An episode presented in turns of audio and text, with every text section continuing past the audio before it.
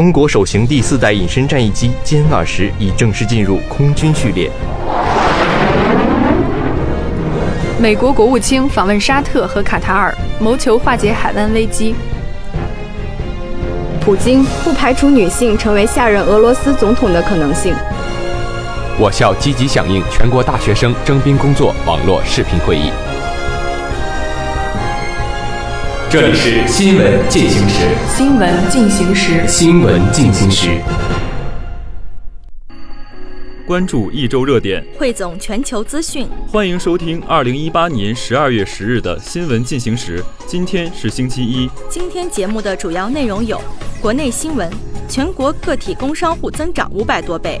国际新闻，法国骚乱重创马克龙改革；北京生活，少想人道，打通基层治理最后一公里；青年在线，大型电视纪录片《我们一起走过》。回声北化，学校召开二零一八年国有资产盘点工作布置会。回声北化，第八届学业职业规划大赛总决赛暨颁奖典礼在昌平校区举行。评论员文章：嫦娥四号月被探险，解开多少谜团？评论员文章：用户数据采集者需为数据安全担责。首先是一则国内新闻：全国个体工商户增长五百多倍。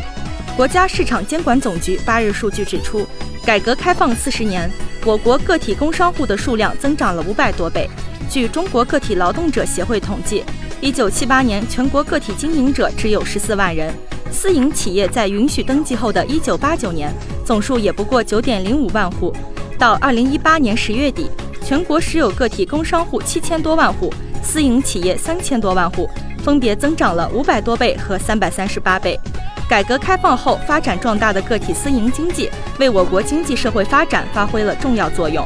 国家市场监管总局有关负责人表示，各地市场监管部门要进一步深入推进放管服改革，持续优化营商环境，服务个体私营经济向高质量发展。国务院扶贫办主任刘永富八日在中国扶贫改革四十周年座谈会上表示。改革开放四十年来，我国农村七亿多贫困人口摆脱贫困，创造了人类减贫史上的中国奇迹。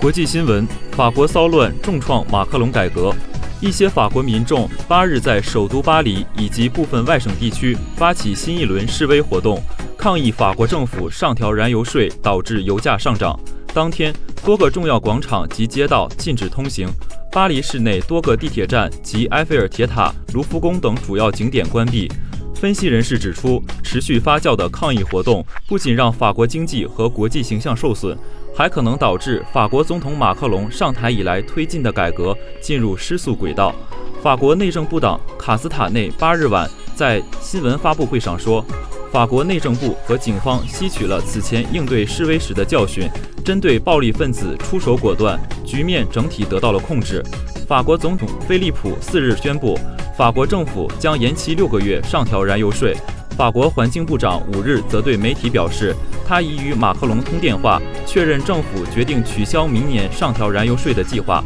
分析人士指出，马克龙目前对内阁掌控力较强，其所在的共和国前进党。在法国国民会议的多数席位依然稳固，对政府的不信任议案通过的几率不大。北京生活，少想人道，打通基层治理最后一公里。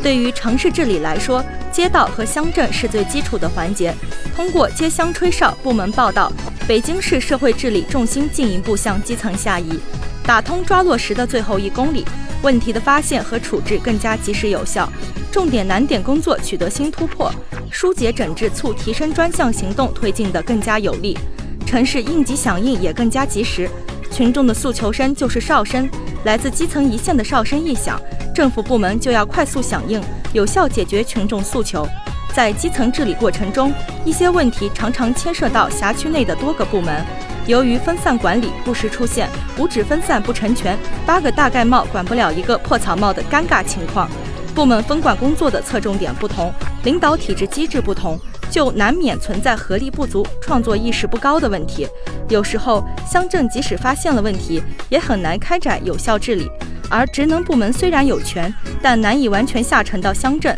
那些牵扯到多部门协同治理的问题，常常成为基层治理中不易解决的问题。北京作为首都，各方面工作具有代表性、指向性。将街乡吹哨部门报道的有益经验推广出去，有利于解决各地长期存在的具有共性、普遍性的问题。实施街乡吹哨部门报道改革，让街乡的针串起各个职能部门的线，由此最后一公里真正的动了起来，让党的政治和组织优势转化为治理优势。青年在线大型电视纪录片《我们一起走过》。由中共中央宣传部、中央广播电视总台联合制作的《我们一起走过》致敬改革开放四十周年十八集大型电视纪录片，十二月二日起在央视综合频道晚八点档每天播出两集，次日晚间二十一点十八，央视财经频道重播一集。该片以改革开放四十年取得的历史性成就和发生的历史性变革为基础，选取我国经济社会各个领域的发展变迁故事，呈现四十年来中国改革开放的宏伟实践。七日晚，纪录片播出第十三集《芝麻开花节节高》和第十四集《绿水青山就是金山银山》。第十三集聚焦民生改革，讲述四十年来在教育、医疗、养老、住房、就业等民生领域，一张张保级卡、兜底线、广覆盖的保障大网逐步织就的历史进程，呈现学有所教、老有所得、病有所医、老有所养、住有所居的小康社会千年梦想，正在中华大地上变为现实。第十四集聚焦生态文明建设，以生态保护和修复、生态制度建设、生态治理、生产生活方式变迁、国际承诺为线索，以延安退耕还林、广西红树林湿地修复、大熊猫国家公园、江苏镇江生产方式转变和冰川研究第三集环境国际计划等故事。讲述从一九七八年第一次在宪法中对环境保护作出规定，到把生态文明建设纳入五位一体总体布局。回深北化，学校召开二零一八年国有资产盘点工作布置会。十二月七日上午，我校在行政楼二零三会议室召开了二零一八年国有资产盘点工作布置会，各学院行政副院长、资产管理员参加了会议。会议由扎道林副校长主持，国资处介绍了国有资产盘点的工作背景，并对二零一八年国有资产盘点工作具体布置做出了详细介绍，明确了此次资产盘点的基准日、目标、范围、各部门工作职责、盘点要求以及具体工作时间安排。与会人员就资产盘点相关问题进行了讨论，国资处对资产盘点的相关问题进行了解答。扎道林副校长做了总结发言，对二零一八年国有资产盘点工作提出了六点要求：一是要高度重视国有资产盘点工作，要建立学校资产为国有资产的概念，要做好资产的盘点工作；二是要做好责任落实的相关工作；三是要抓重点，明确盘点工作的重点对象，进行重点盘查；四是要倒排时间表，做好落实工作；五是要各单位要做好服务协调沟通工作。解决好盘查工作中的相关问题，确保盘点工作的顺利进行。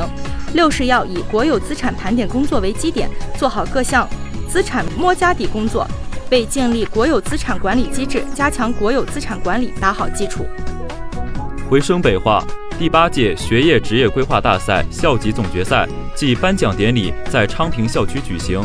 第八届学业职业规划大赛于十月启动，在全校范围内开展学业职业规划比赛。依托本次大赛，举办各类规划指导活动近五十场，近万名学生参与到规划大赛中，完成规划书一万两千余份。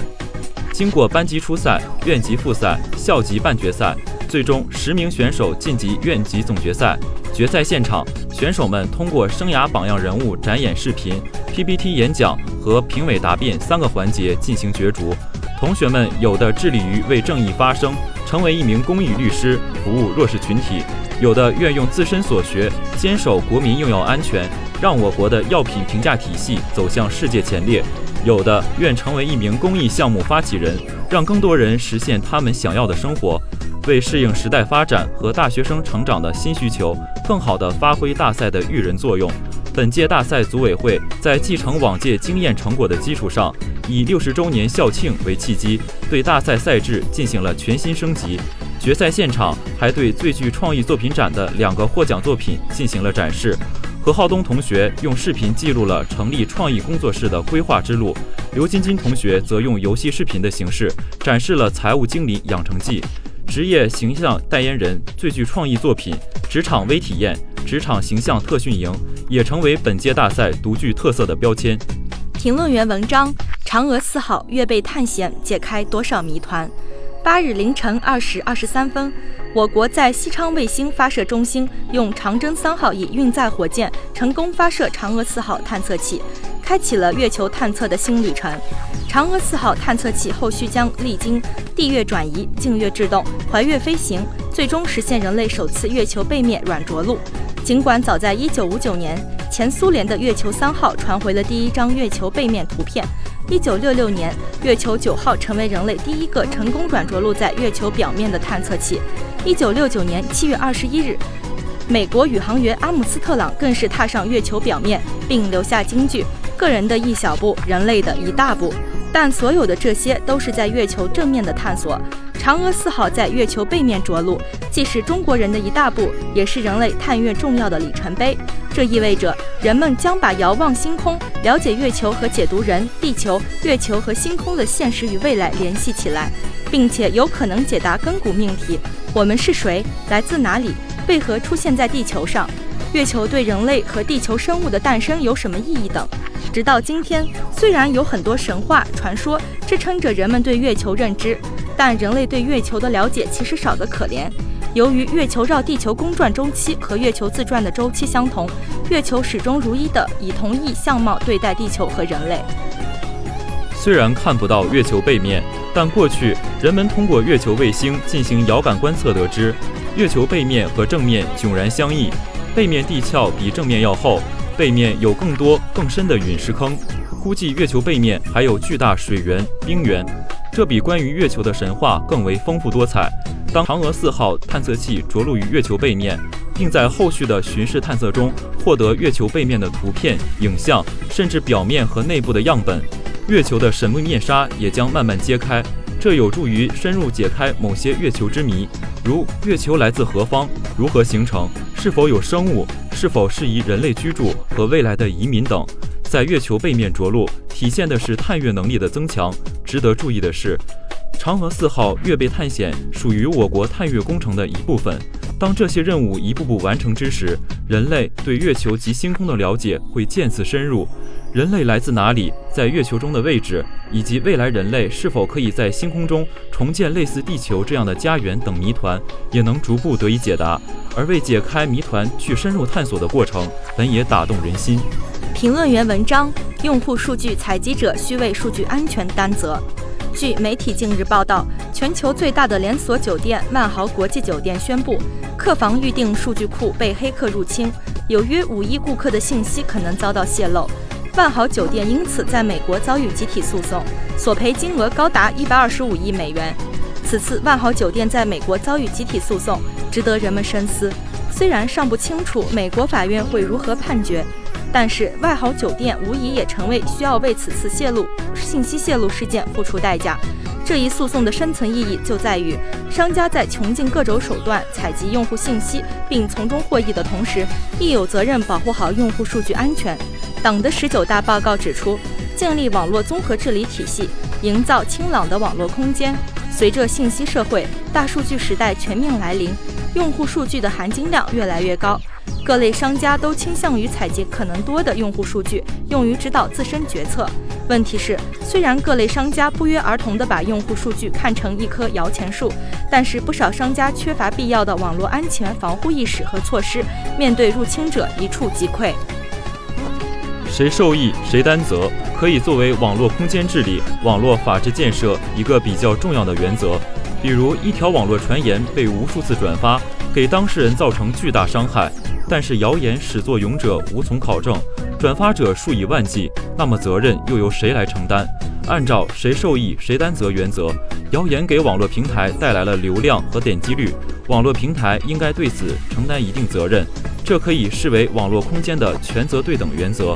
因为大量网络空间受益者都会在诸如数据采集、信息传播、电子商务等领域有着一定的管理权利，因此需要承担相应的责任。网络空间天然具有多元化、去中心等特点，谁受益谁担责的本质，就是通过完善责任分配机制，吸收多元主体共同参与与网络综合治理，这是更好实现网络空间规范化、法治化的必要途径。下面是今明两天的天气预报：今天多云，最低温度零下十摄氏度，最高气温零摄氏度；明天晴，最低温度零下八摄氏度，最高气温零摄氏度。以上就是今天节目的全部内容。编辑孙晨玲，播音杨金龙、何心怡，导播张慧怡。感谢您的收听，我们下期再见。再见。